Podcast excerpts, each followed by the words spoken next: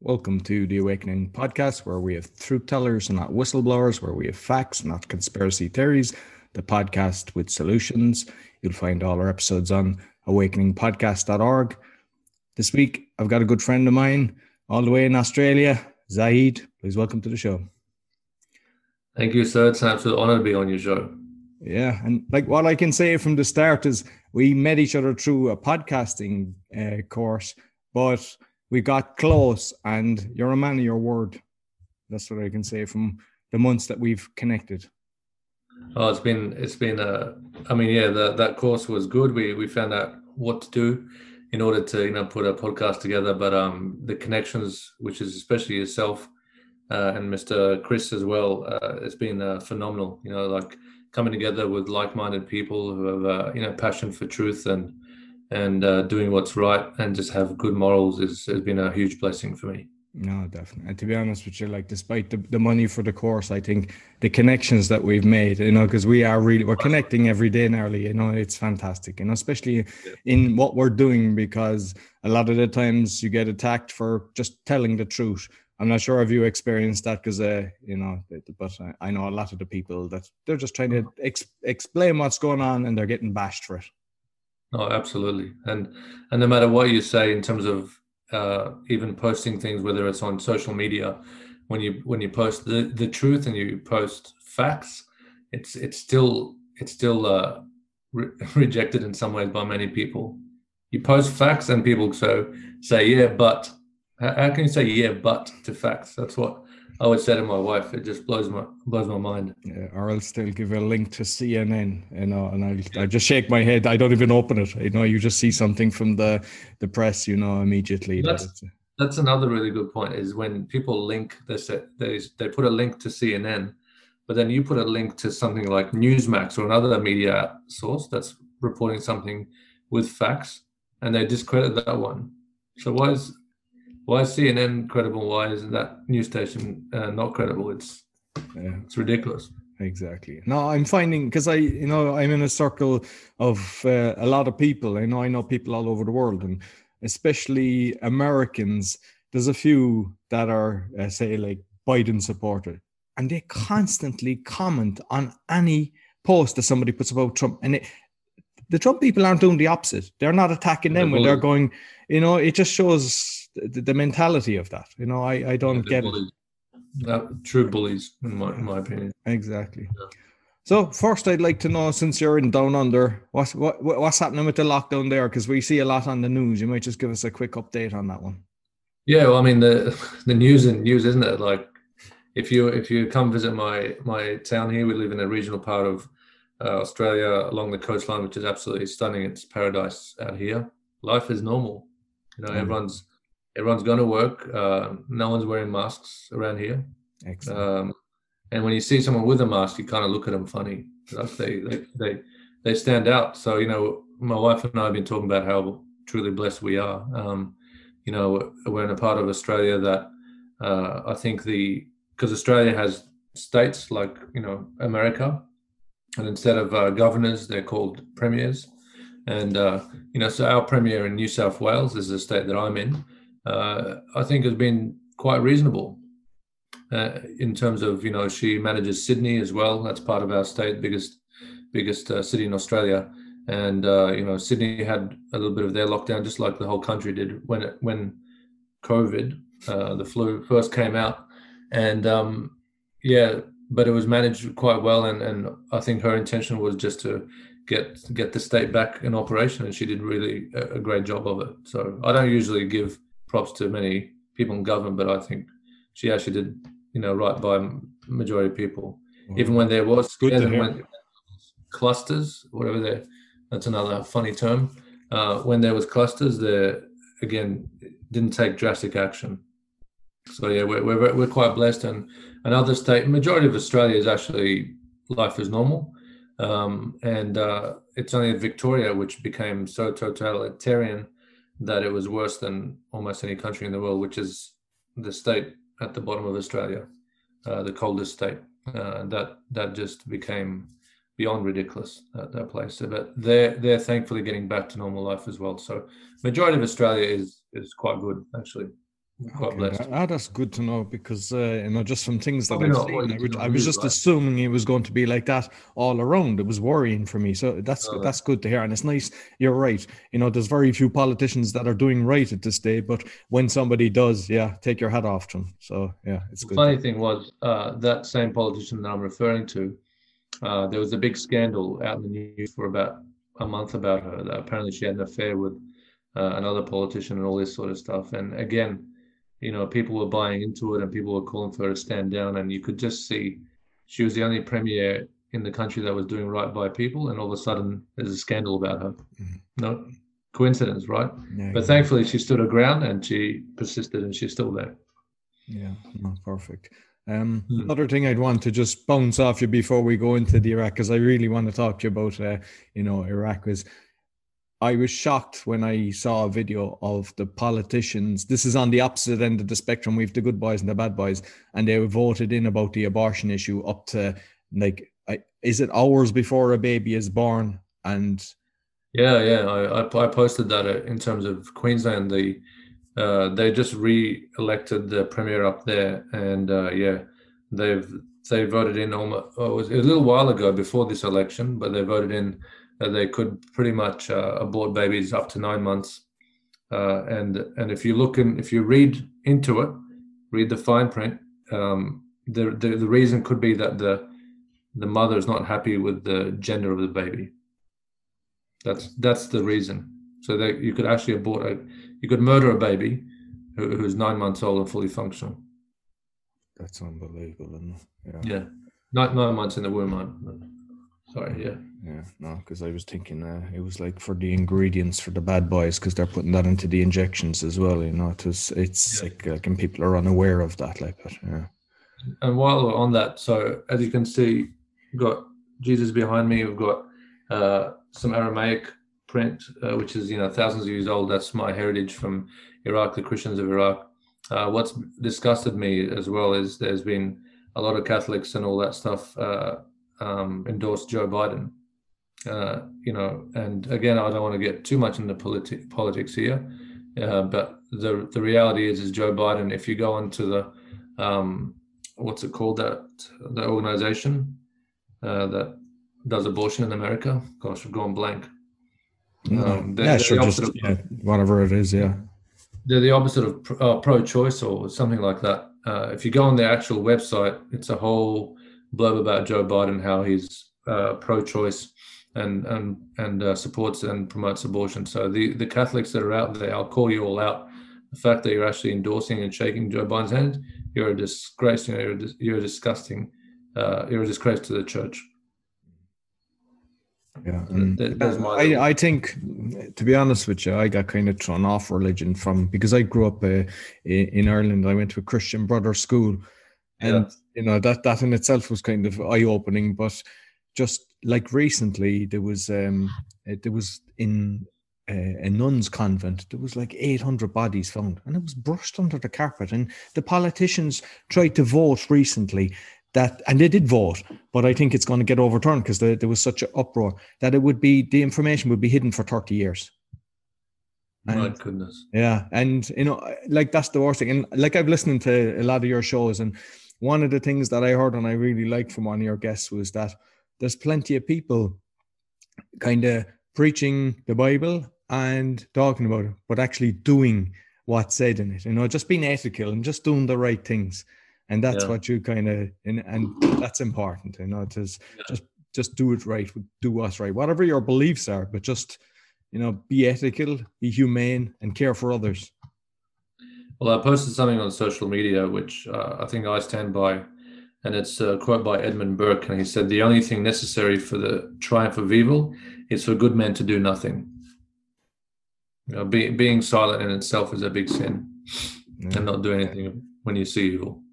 exactly. And I think a lot of us with the podcasting as well, we're getting our message out and we're stepping away from, you know, we're not doing it for monetary reasons. We're stepping away from other things to get the message out. And like we do a lot of research. So, you know, sometimes there's some of us doing 10, 20 hours a week, even more, just to Yeah. find out the truth. Because we have to be very careful as well. Because if you spread misinformation, you're not only you attacked, you're ridiculed, and your name is gone straight away. So you know we're just we're exactly, and you hurt the credibility, and you hurt the credibility of the others who are trying to do the right thing.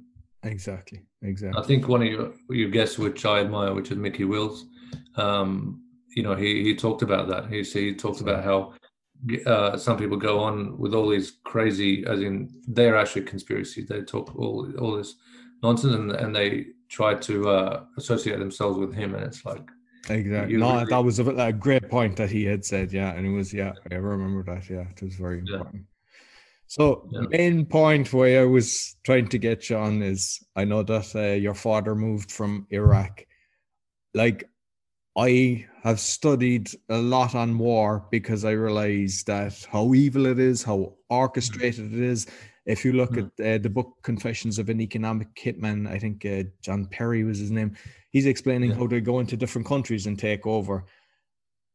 I know you have more first-hand knowledge because we all hear of the you know the heroes that come back in the in the coffins from the territorial army or the USA, and every life matters. And but I don't even know that the majority of them know what they're out there for. But they never mention the millions that are affected in the country itself, and that disgusts me to be honest with you.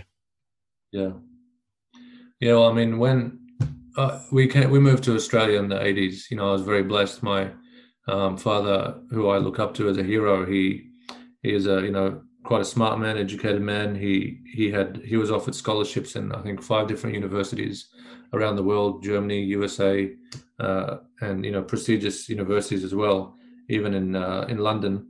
Uh, and you know he chose to bring us to Australia because of the lifestyle here, um, and we're we're so blessed. I'm always grateful to him. And we moved here in, in 1985. Um, you know, so I was a six-year-old kid, and um, and I basically grew up in the Iran-Iraq war. Like that, that's all I knew. You know, so that was that was normal to us. You know, growing up in that in that environment. And the but the key thing is is that the wars, eh, speaking from a economical point of view, absolutely decimated and destroyed Iraq and turned into a third world country. You know, like when we came here, one Iraqi dinar was actually four American dollars. It was the Iraqi dollar or dinar was the strongest uh, dollar in the in the uh, world. So it was a superpower. Right now, um, it's one American dollar is around twelve hundred Iraqi dinars. And you know, so I was reading in that book, it's it bankrolling Basra, Basra, yeah. and a, it's a territorial army guy who actually worked in a bank, high level, who went in there, and he's saying that what they did is with the currency, they basically changed the currency because they said, "Oh, we need to take uh, um, Saddam Hussein off the banknotes." And they were basically yeah. just taking all the cash off the people and charging them commission but that's that was their way of uh, of of starting that. Yeah. And i mean the, the amount of war crimes that have happened and uh, uh, in particular to uh, i suppose my my culture which is the christians in iraq i mean they, they've been uh, persecuted and uh, murdered and just in, in every shape in you know the amount of genocides that we've gone through that never gets publicized. You know there was a genocide just recently in 2014 uh, where which was isis moved into iraq and that was uh, funded by the obama administ- administration. It's on record for that by the way. I've even uh, seen pictures where they had they had the military american tattoos with the guys with the, the masks on. So yeah. yeah but that's all. Yeah. you won't see that on uh, cnn or bbc yeah, but you know, I mean, so for me, I mean, the, the, history of Iraq so far, just in my lifetime, it's all been war. You know, in the in the time I've been on this earth. Uh, so I, I, was born basically in the Iran-Iraq war. We we left. We came to Australia. We were actually supposed to go back to Iraq in 1990 when my father finished his PhD, but the Gulf War happened. Uh, you know, and then I was, and uh, so we ended up obviously staying, becoming residents and citizens of this beautiful country. So the Gulf War happened, and then sanctions were put on. That was from George Bush uh, Senior. You know, he he went in there, and um, they took Iraq out of Kuwait because all that happened, and then sanctions started. And that's when the economy just went uh, under, like completely. And then in 2003, George Bush, George W. Bush, uh, decided to go out and take Saddam Hussein out, the the dictator. Now, when that happened, that that took the country to a whole new low, because even though Saddam Hussein, yes, he was a dictator, if you ask any Iraqi living here or overseas, unless they're a little bit messed up in the head and not all there, any sane Iraqi, ask them, was the country better while Saddam Hussein was in power? They'll all tell you yes, emphatically, because Saddam Hussein kept the fanatics out, out of, you know, at bay.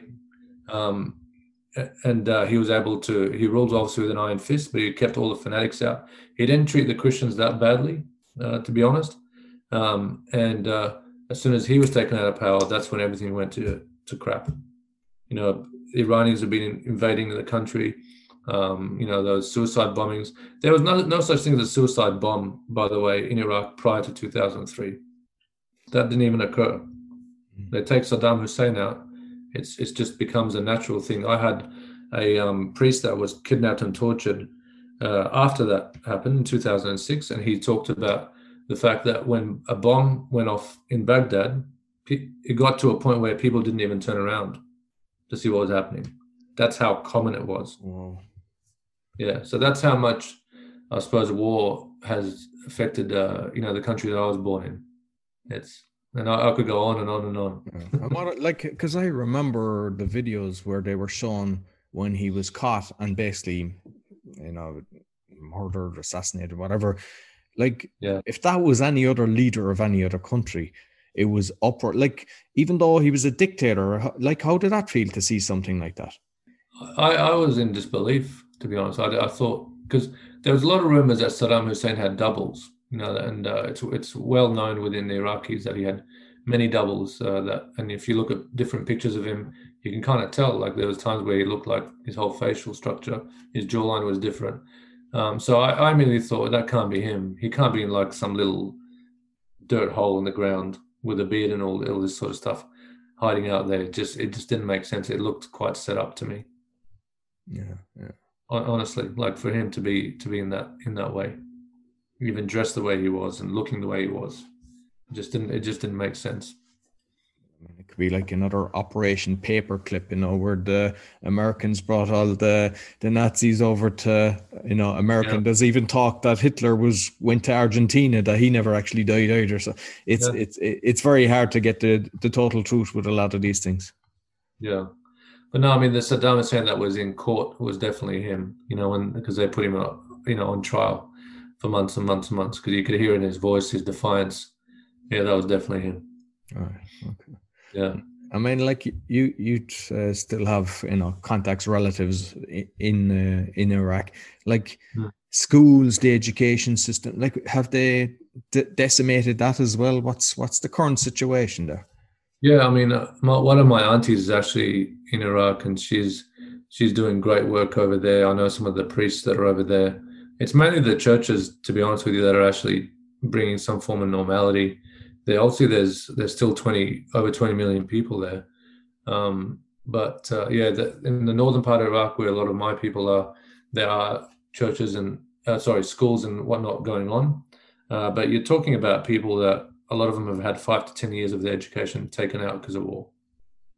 You know like uh, it's it's it, the the effect of war is not just physicality. Um, i know a lot of uh, you know women that had multiple miscarriages because of the chemicals in the the air. A relative of mine was one of them. You know, so again, I could go on and on about all the different effects, but I mean, school right now. Look, we, we do have hope. I, I know that the Prime Minister of Iraq recently met, prior to the election, met with President Trump, and uh, you know there is talk of them uh, rebuilding in some way. But I suppose a lot of it depends on how the election goes as well in the states. Because I know I know for a fact, and no matter what people will say, that uh, if Trump doesn't actually get his next term, uh, we don't hold high hopes for Biden and his crew because they're they're part of the reason why Iraq is where it is today. Mm. And like I know that is it Lockheed Martin and the construction companies that come in through America, they kind of have open contracts. It's not a bidding system like everywhere else in the world. And I assume they just pass the bill on to yourself then and extract it in oil. You know, they're basically taking your assets away and you know prevent you from rebuilding your country. Because if you look at it you know the purpose is to kind of remove a dictator and bring democracy. I mean i have seen pictures and they have decimated it. yeah. That was 17 years ago. Where's the economy?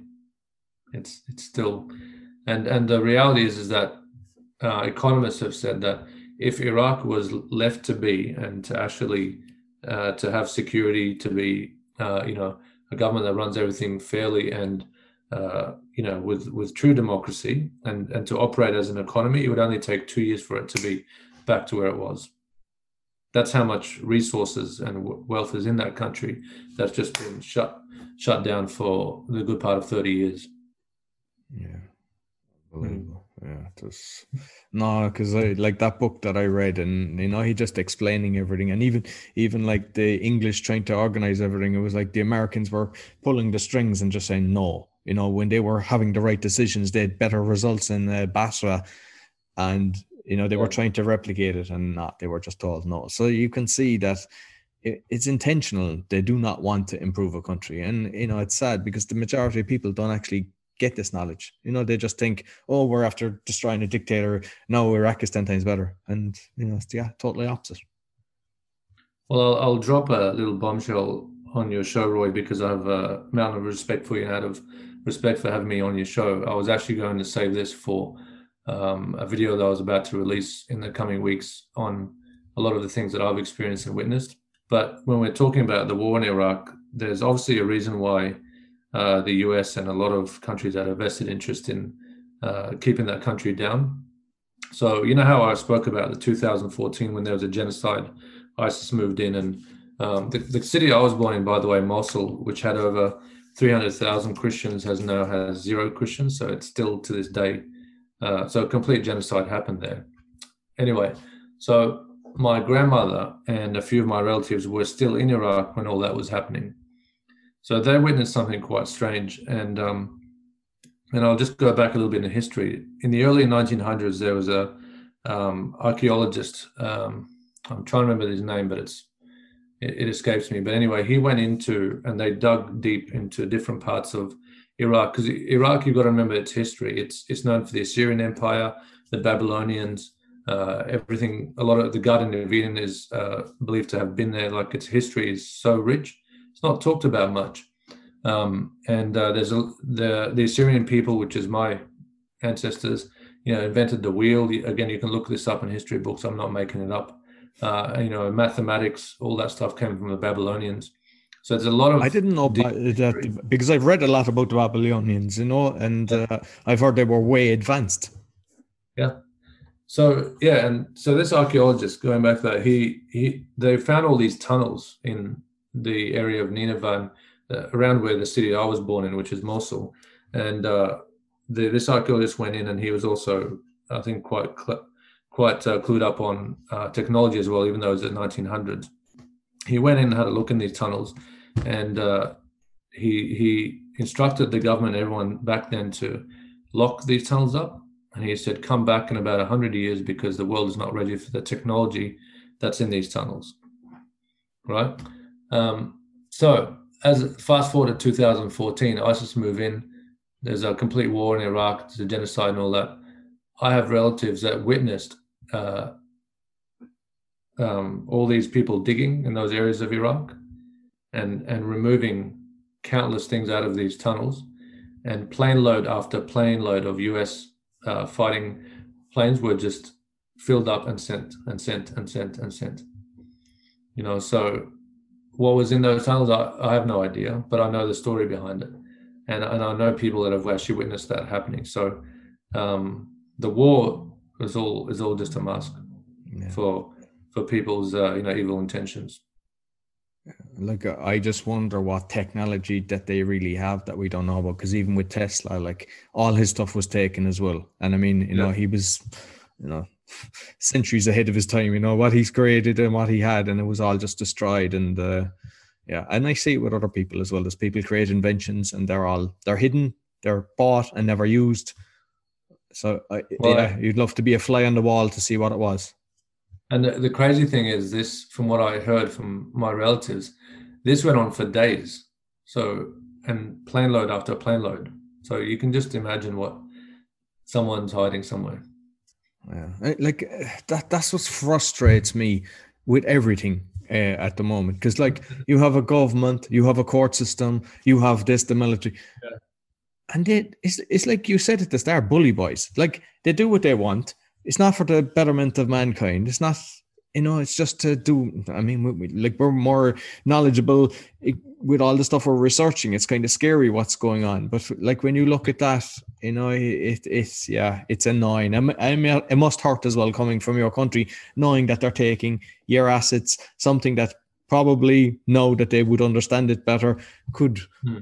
potentially maybe it was an energy system. Who knows? But you know, yeah, they'll that'll be buried for yeah, we might never know. Hopefully, hopefully be exposed. I mean, and one thing I just want to touch on as well. Uh, I, I mean, there was a time in my life when I was a teenager, and I, I was a very angry child, a very angry kid, and the reason I was so angry is because I knew about a lot of this corruption. You know, uh, a lot of my family uh, were deep into the military because you're, you're, forced to go in the military in Iraq, and because uh, my uh, I'm blessed to have uncles and my father was with amazing work ethic. They didn't actually just sit by. They they actually performed obviously really well in military. So they went quite high up. One of my uncles was about four down from you know the top rank of Saddam Hussein. Um, so a lot of them knew about what was going on in terms of you know the, the, the very very easy one is the stealing of the oil, but a lot further and deeper into that. Um, and how things were planned and all that stuff to destroy Iraq, and also uh, things about Jews and all these all these other things. So I found out all this sort of stuff as I'm as I'm growing up, right? So I was I was quite an angry kid, and I, I suppose um, in 2014 I was the I was I was a guy that was telling everybody that hey, there's a genocide going on in my country, and it, people didn't believe me, um, but it was happening. And, you know, I, I had family over there. I had my uncle, who's the archbishop, uh, have um, all his churches decimated. You know, over 45 churches were destroyed, and um, and all this stuff was going on, and the media wasn't reporting it. it. It was just it was it was just heartbreaking. So I'm going around to even churches just to tell them, hey, this is going on. We need to raise some money, send it over there because there's over 400,000 people displaced that are homeless in the northern part of Iraq. This is again, this was all going on in 2014, and even when I tell people about it today, this is all news to them you know? So if you look back at some of my social media posts back from 2014 i was calling out people like the obama administration all that stuff for their corruption what they were doing and all that stuff and everyone was calling me crazy you know back then. Um, i mean not to my face of course because they, they weren't there but uh, what i love what i'm really happy about what's happening right now is all the like your podcast is called awakening. You know there's so many awakenings gone around around the world, and people are waking up to the corruption that's there. So I feel like we're in a great time. You know, it's a great time to be alive because um, I don't feel alone in terms of uh, seeing all the corruption that's gone on around the world. You know, and, and, and it's only a matter of time. I believe in my heart that it'll all come out. Yeah, no, we're we're there's definitely uh, we're on a pivotal point, and like I, I don't think any of us would be fighting this battle if we thought there was no hope because we'd say what, what's the point? You're just throwing the towel. There's no way. There's there's too many. And like you know you just mentioned obama. Like you'll see so many people actually stating oh how brilliant he is and how fantastic he is. He was a charismatic speaker. That's and that that was it. Yeah. if you look at what he actually did he has hmm. done terrible things around yeah. the world, but yet nobody mm. knows about it because it's not told. And I'm just curious, actually, in, in, Iraq now, do they have? Are they controlling the media as well? Is is it the same kind of thing that? I'm not sure, but uh, I mean, there, there's not much control at the moment in Iraq. That's the problem.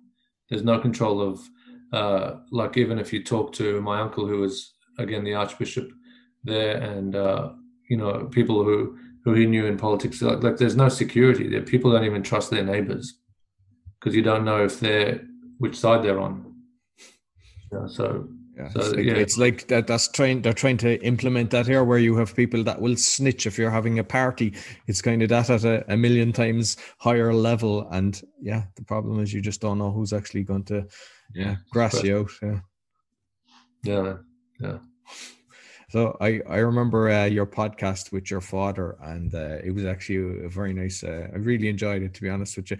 And one of the things that you know, eh, like I mean, he was telling about all the things he done. So I mean, he you know he worked extremely hard to actually yeah. one get you out of there and you know great. But like yourself and another guy on a further podcast basically said you cannot fail because of the you know sacrifices that they made and i thought it was a beautiful point you know yeah yeah he said he said that was my cousin actually he was only in his mid 20s was doing his phd you know and uh, he's moved he grew up in hawaii he's now in colorado he works in uh, um, public health so he's actually doing things uh, that's actually really useful for the victims of covid so he studied he studied that and also the victims of war. You know, in terms of what it, what impact it has on their mental health again, which is not talked about much, on on their education and and so forth on, on public health. So um yeah, he, he said it would be an insult for us not to not to do something great with our lives, and we would insult their legacy, but based on the sacrifice, it would be an insult to their sacrifice. No, exactly. Yeah. No, no, yeah. I thought it was. Yeah, I thought it was. Uh, no, no, there's no excuses, and that's the thing. My father. Um, I mean, I still use his example for inspiration because he was doing his PhD while we were all little kids, you know, running amok, and uh, he'd be. And this was his schedule almost day to day. He'd be in the university from eight in the morning or nine in the morning till about five o'clock at night uh, in the evening. Sorry, in the early afternoon, and then he'd come home, play with us, help with homework and all that he may have a quick nap, you know, obviously have dinner, and about 10 o'clock he's out the door. And he was working in uh, the newspaper factories, folding paper till four or five in the morning, and he did that for five years. And not once, not once did I hear him say he was tired. And I and I even said it on the podcast where I had him on the show. I asked him one time if he was did he did he ever get tired, and he gave me this look like I just you know called him something uh, you know really, really deflammatory. And and uh, because he and he, his response was it's it's shameful to say you are tired. So that's the level of work ethic uh, that I was I mean, that, for five years that is some commitment you know to look after your family to do that amount of work. Yeah fair dues to yeah.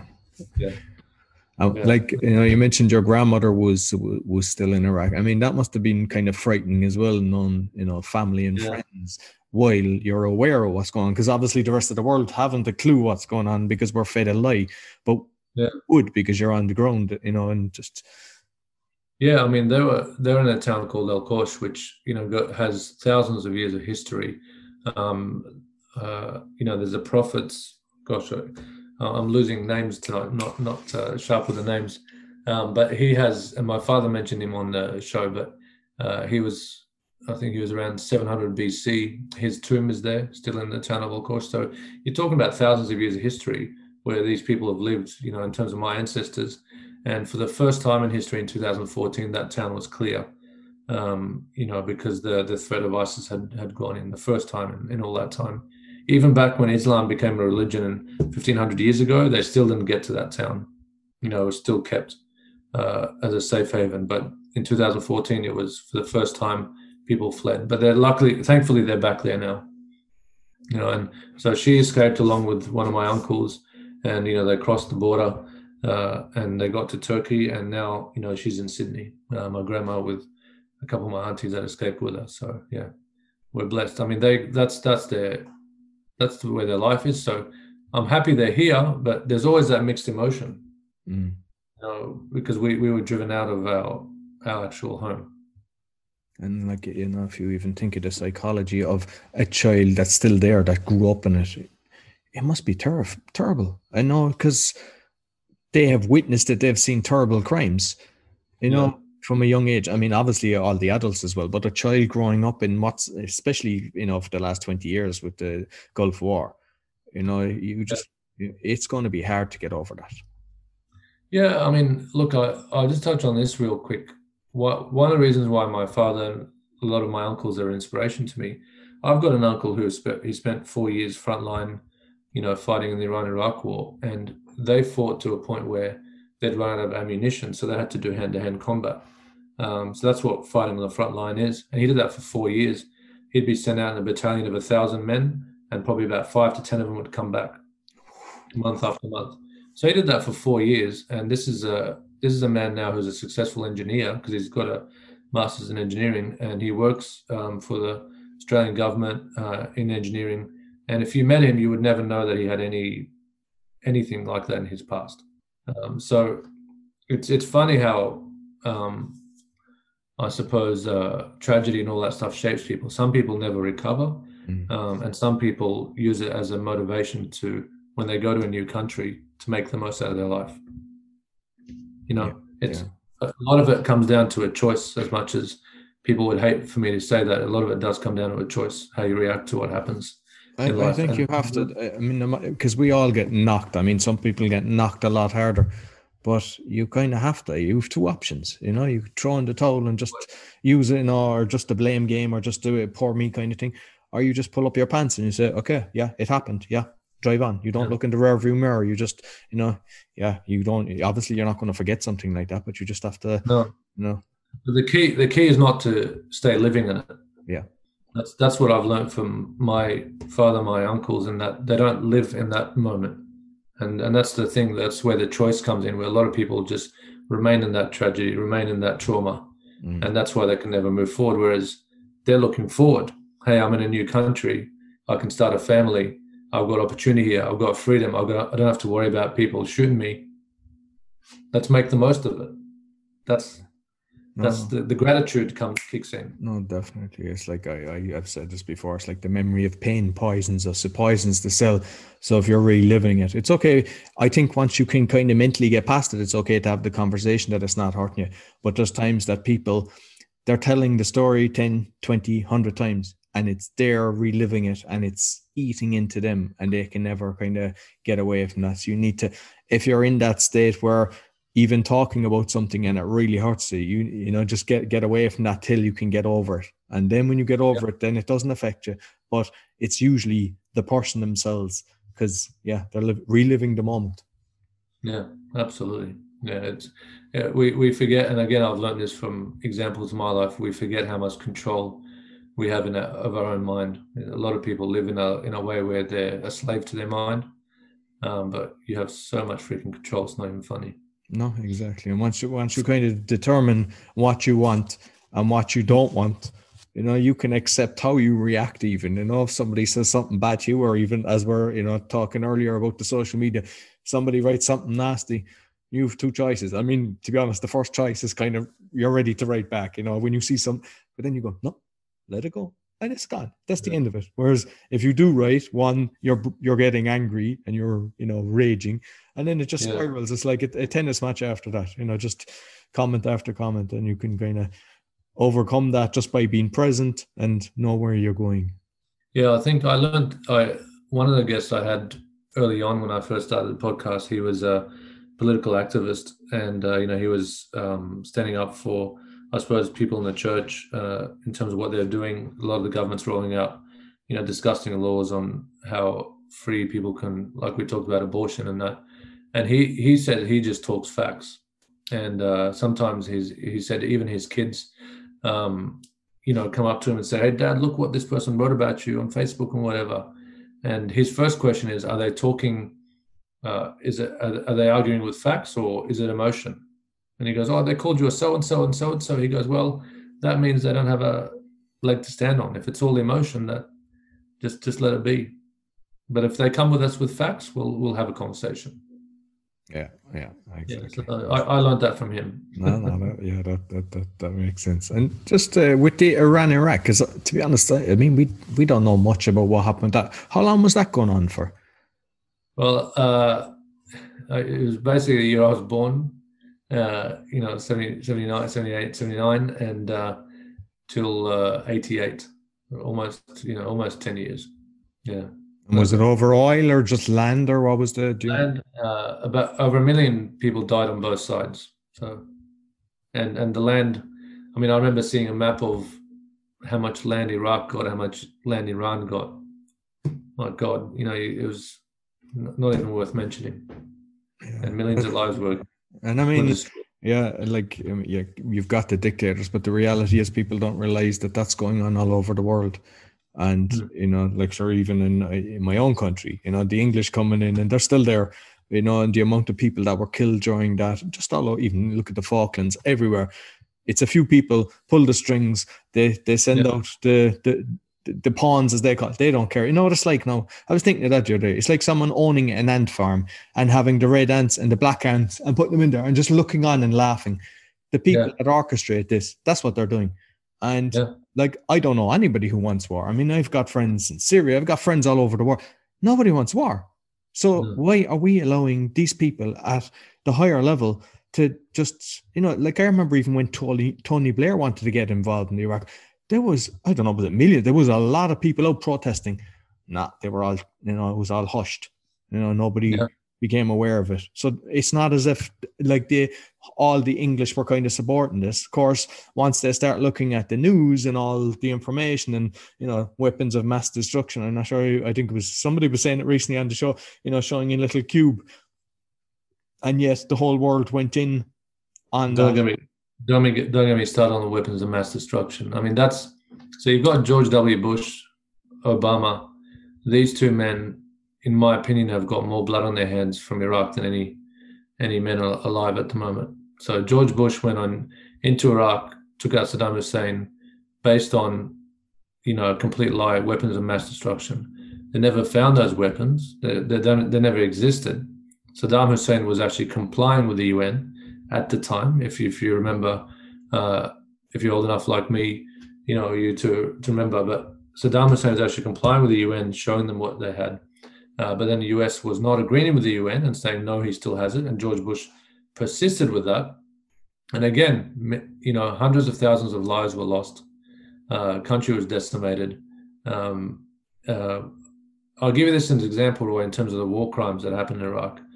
Um, there were actual uh, underground shelters for women and t- children that has tens of thousands of women and children in there and all that stuff, and they were bombed and destroyed and uh, the US said that they were, they were an accident.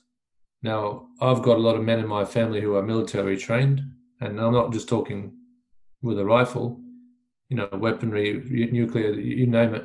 And they knew for a fact the only way to bomb those shelters was specific weapons that were intentionally, uh, you know, targeted there. You know, so the crimes are, uh, you know, it's just beyond even our comprehension what happened there and you know George Bush went in there, and the thing that shocks me to this day is that man was never put on trial uh, for that. Like how how is he still today walking as a free man, where he went in and and created a war, and even John Howard, the Prime Minister of Australia at the time, he went along with it. Um, there's a, there's a lot. The, what was it called? The Coalition of the Willing or some crap like that that went in on that war and uh, yeah, it was all on. It was all a lie, and no one, no one has, and people to this day, and this is the thing, people to this day trust the governments and trust the media. Like COVID is an example, and there's so many examples in recent history, old history, that shows you that you should never trust the government. You should never trust the media. Uh, I, I can go into so many examples about how the media just gives perceptions that's not the reality, as you know and uh, but people continue to trust them. Yeah. So and Obama he funded the ISIS movement. Initially, he funded them. And they were called the rebels. So they were, and uh, he funded them so that they could take out President Assad of Syria. That's what they funded him. But then that turned into ISIS. That turned into a movement. You know, the Islam, Islamic State of Iraq and Syria. That's what ISIS stand for. So they they they created a genocide uh, where was Obama and his administration? Where was Obama when all our people were getting slaughtered? So they went into Mosul, the city I was born in.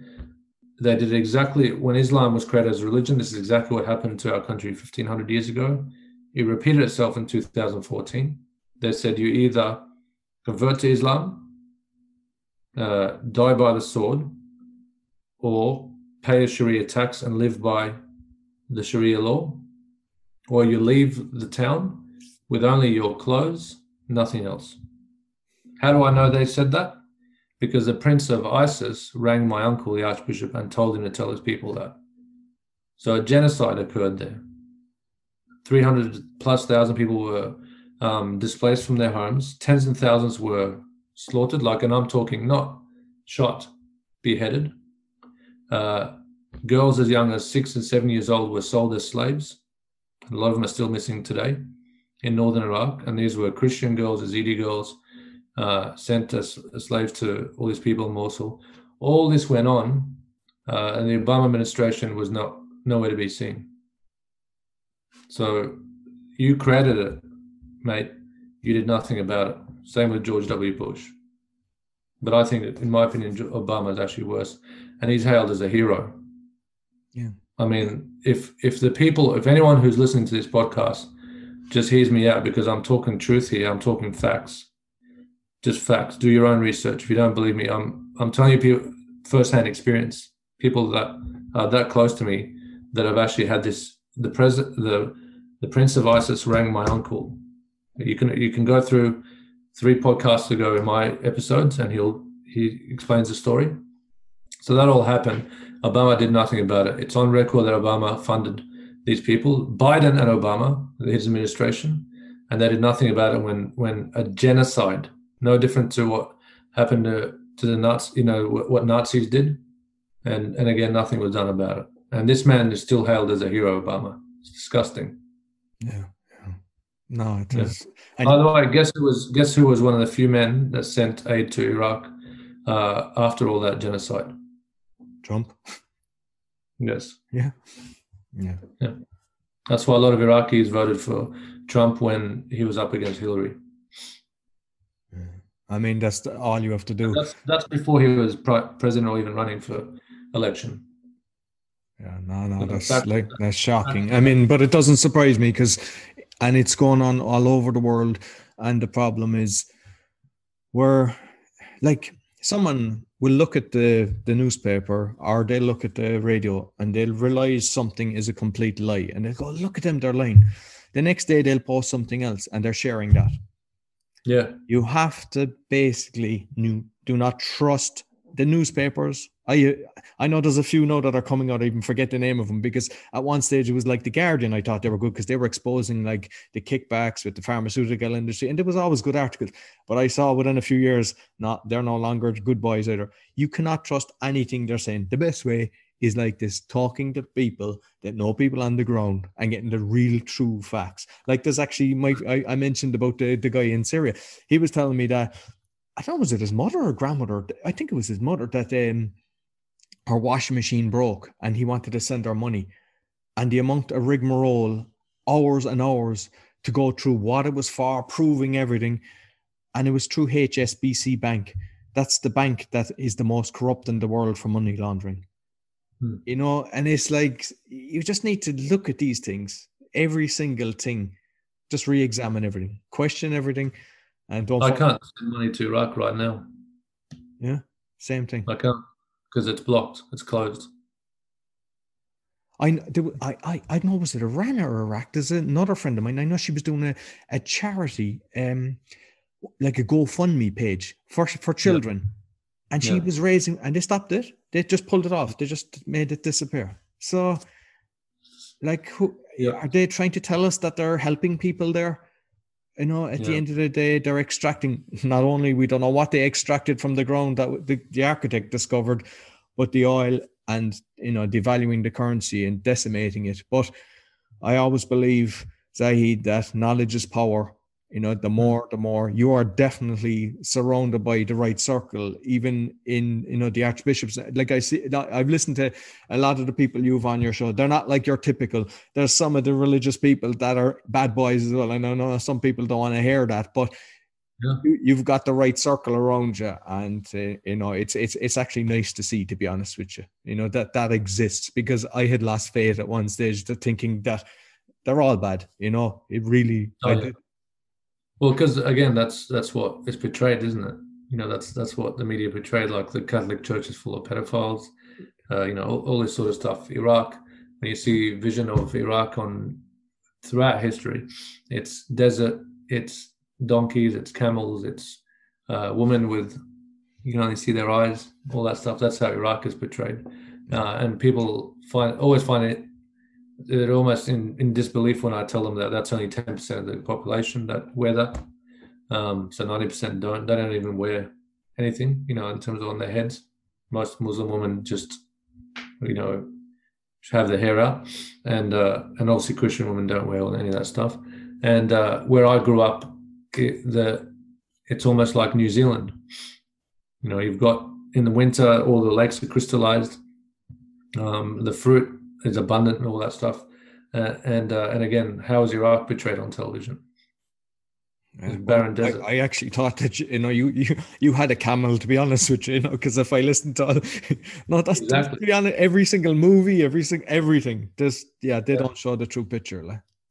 Yeah, and and the the crazy thing is is that you know we're in a world where there's an abundance of information, and but I find that it, it's people more ignorant than ever. I just it just blows my mind yeah I, I am shocked to be honest with you. And like I, am lucky that my parents like my dad is 75 my mom is 71 they're awake and they know what's going on. And you know i can have the conversations and they're sending stuff where we can stay upbeat you know we don't let it get to us at the same time because yeah. you have to be conscious of that. But even cousins and stuff like that, that like they're even shocked that the evidence is there no matter what you look at. You know they're, they're just say the covid like you have scientists coming out you have doctors coming out we know there's kickbacks and everything. And yet people are watching the news, reading the newspaper, and they're convinced in no, no, no, this is how it is. And yeah, it's I'm shocked to be honest with you. I, I think at this stage I would have thought that you'd have 50% at least awake and it, it is mm. a hmm. lot less. I know. I mean, I, I know, um, like uh, Hartmut in Germany, he mentioned 25%. I, I'd be surprised if it's 5% to be honest. I don't know what your thoughts are, but I'm, I'm yeah. shocked you know like even i'm talking to like intelligent people and it, at, at, times i'm like they, they haven't a clue of what's going on in the world. And there was a time like i know my mom was saying years ago it was kind of ah just do your own thing you'll be grand. But there's so much bad stuff going on at the moment. It's like your country was decimated because of just thinking ah to be grand. We can't go mm. on in society not caring about your neighbor and not caring about the neighboring country. Everybody just nobody wants to be moving. You know, it's all orchestrated. So you know, we need we need to more to wake up. Yeah, I mean, there, there's still a large majority of people that you know dismiss everything that anyone says that's not what the media say as conspiracies. You know, and that again that that blows my mind. But it's I remember um, I, I read a lot of books books by um, some great men uh, a few years back, and even Earl Nightingale, he was like the father of the uh, what's it called, uh, personal development industry. Yeah, the biggest secret, that, I think, isn't it? The greatest secret or the biggest secret is. Yeah, yeah, and he he said that most. I mean, he's talking in the fifties and sixties, so he he used the word men instead of people, but he said most men uh, just don't think. They would rather die than think. You know, so use their brain. And I remember hearing that, going, "That's that's a bit harsh, you know, and I, I didn't understand much, but I, I realize that it's so true today that people would, they just, they would almost rather die than think. Mm. And that's actually using their, their, their brain, their conscious mind that they've been blessed with to actually look at things and go, well, even when they have those doubts, they, they dismiss them because it hurts to think. It hurts to actually look at things because I think, I don't know, I think people are scared of, uh, of finding out the truth that's probably deep within them that they just keep pushing down because uh, there's all these signs around them are going well hang on maybe covid's a lot of crap. Maybe the government's corrupt. Maybe the media's corrupt. But they don't want to think that and they just keep burying that pushing that down because it's it's it's scary to, to get out of your comfort zone.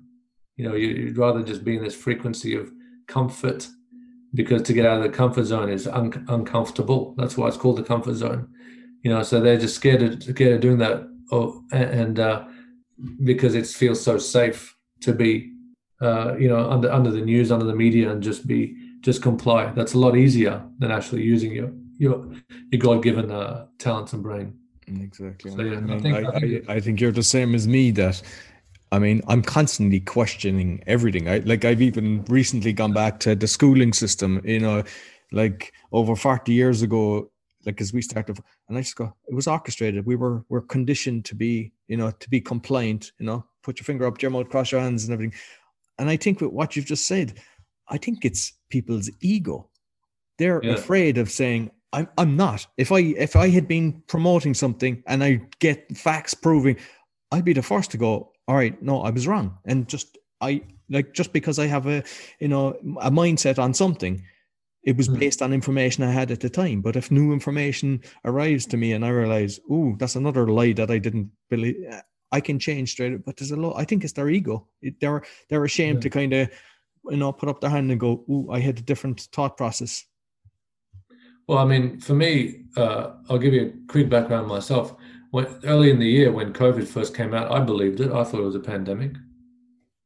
I, I honestly did. Um, but the thing is, I think you have to be that smart to question it. There was a lot of things going on that I just went, well, hang on, that doesn't make sense. That doesn't make sense. That it just kept cap. And the more things that happened, the more things that the government said, I just went, well, this is that's what made me look past it because there was so many things going on.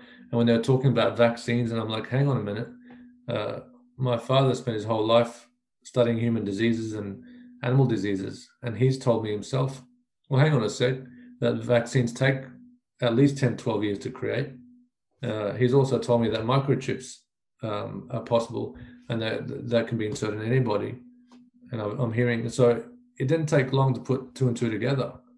Uh, and and and even things like okay so if it's a if it's a virus if it's a flu then we need to get out there and get some sun get some vitamin d get some zinc get do all the things for get our exercise you know a, a lot of and then one thing i learned from my father is every disease down to the common cold comes from stress. Yes. That that's that's where every sickness starts from from the worst cancers to the common cold. It all starts from a negative vibration you know a, a form of stress. So then I'm, I'm looking at all this and going, well, no one's talking about how to boost the immune system. And so, like I said, I don't think you've got to be that smart to, like I said, I believed it and then realized, hang on, what all, all these questions started. And it didn't take long to realize it was a, it was a full scam. No, definitely. I mean, now, now it's facts. Yeah. now it's facts. This the what's the organization in America? The the governing health organization, the CD. CDC. Yeah. I mean, it's on their website. It says the recovery rate for people under 40 is 99.92. It's on their website. And like they, were, I mean, they're infiltrated as well, but they were even showing figures of deaths and everything, and they reevaluated it, and it was like six percent of the figures they were going out first. You know, and again, again that's that's data, that's facts. Yeah. So what, what how how do people still wear masks? It cracks me up. Yeah. The, the, the ignorance and stupidity. And look, I, I, did talk about how positive in terms of this year has been because a lot of people have awoken, but I'd be I can't help but to talk about the negative, which is it's also exposed how how stupid people are, like and, and mm. ignorant. This, this this this year has shown me how how people are so afraid of actually using their mind. I totally agree with you. I am shocked. I never thought that the amount of people that aren't thinking it could be so high. It's yeah. it's frightening to to be honest. well, I mean, eventually they'll they'll come on board because when it's all out there, they'll be like, "Oh, so it wasn't a conspiracy." No, it wasn't you, stupid idiots. Yeah, but they won't go up and thank you, will they, for all you all you've been doing to try to help them? Like so, I mean, that's the one thing. If you are on the fence, because I mean, sometimes people are on the fence. Just remember, if there's people out there dedicating their life to just get you the information, don't be attacking them, because they yeah. could easily just do the same as yourself and just sit down and watch CNN and read a newspaper and just get on with their own life. You know, that means people care and you know maybe and you should appreciate what they do instead of attacking them absolutely. And Mikki Willis i mean he set an, a great example on your show as well about he, he had a friend of his who was attacking him on social media and he asked his friend you know do you trust the media? His friend said no. Do you trust the government? Answer was no well have i given you any reason not to trust me no then why are you attacking me you fool yeah he didn't say that but that's just me uh, but that that's another example. Most people, if you ask them, I think would actually say, "No, I don't trust the media," uh, and they say, "No, I don't trust the government." But then look at your actions. Yes. You know, if you don't trust the media, if you don't trust the government, just have a look at yourself. Have a look in the mirror, and how you is your behavior matching what's coming out of your mouth. Exactly. Exactly. Yeah.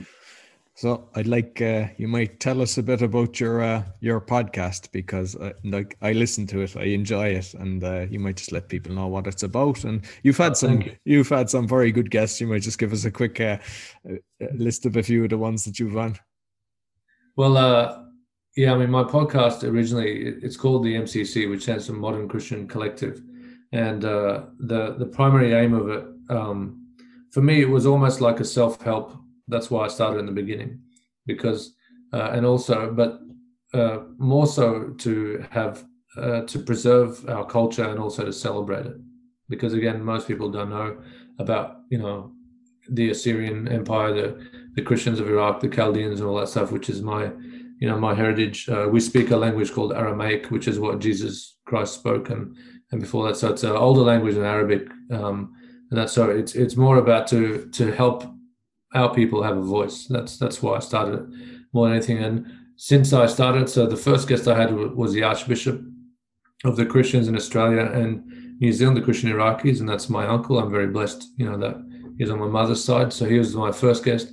And since then, I've brought people within our community who are um, successful in their rights. A lot of them are in business, uh, government, you know, all, all sorts of different industries, finance. I've had some uh, as I mentioned, priests as well who've who've experienced things firsthand, you know, to tell their stories as well. So it was more just to give our people a platform and a voice is is why I started it, and it and it keeps developing into more and more, you know. So I'm very very pleased of how it's going. That and uh, you know a lot of our people are tuning in, and, and people like yourself, which I really appreciate, Roy, outside of our community are tuning in as well. And that was also the the plan as well. So that obviously it expands uh, globally, and, and these these stories are heard. Yeah, and now like I mean, you ask some really, you know, very good questions. and know you go deep, even with the Archbishop and everything, stuff that I wouldn't be expecting, but it's like intriguing. So I'm not going to tell you what it is. You need to actually tune in. So how can they actually find you? What's the the the link for the? I know your uh, YouTube uh, is is is big. A lot of people like actually watching the show. Yeah. Yeah, I think our our community is you know they love this sort of you know, they don't they don't know what Spotify is. A lot of them they don't know what you know Apple. What's the other one? Apple uh, podcast is.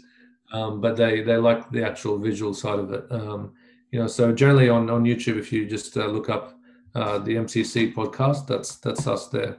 Um, you know, we're, we're, growing as subscribers and and views. Um, yeah, so it's it's it's quite pleasing how how it's going. But we're we're looking at expanding even more. Um, there's a guest that I had on just last week who is um, creating a short film, um, and it's about it's basically a story about a, a, father and a daughter in that time that I described in Iraq in 2014, and and they're creating a short film, and the people that he's got working on it. I interviewed his exec producer, is a guy by the name of Darren McFarlane, who uh, also did the short film for the horror movie Saw, and he's done a lot of uh, big movies as well. So they've got some quality people working on it, and I'm, I'm going to help them uh, bring that up because they want to create uh, a TV series out of it as well. So we're looking at expanding in multiple ways, uh, not just the podcast as well, and, and turning this into more of a multimedia, you know, even like a radio station. Right. So yeah, it's this is just the beginning. No, fantastic, and I'll put all the links on the description before, so people can actually find it on on whether yeah, they're listening on the podcast or YouTube. Listen, Zahid, you've opened my mind even more. I mean, I always think I know something, but every day I'm learning something more. You know, a lot of the stuff was tough to hear, but I think people need to hear it. So thank you very much. And let's hope that somebody who saw, like maybe some of the military that were actually extracting that from the hundred years that the architect had oh. closed up, maybe they well, can tell what it was. Yeah. Yeah, well, part of it as well. There'd been people a part of it that know this stuff. So yeah, exactly. I'd love someone to come yeah, We'd like to know. Yeah. Yeah. So thank you very much, Zahid. It's been a pleasure. Thank you so. Thanks so much for having me. So that's all for the Awakening Podcast. You'll find all our episodes on awakeningpodcast.org. We're on BitChute, we're on YouTube. Give us a thumbs up, share with your friends, and tell everybody what's happening. Until next week, take care.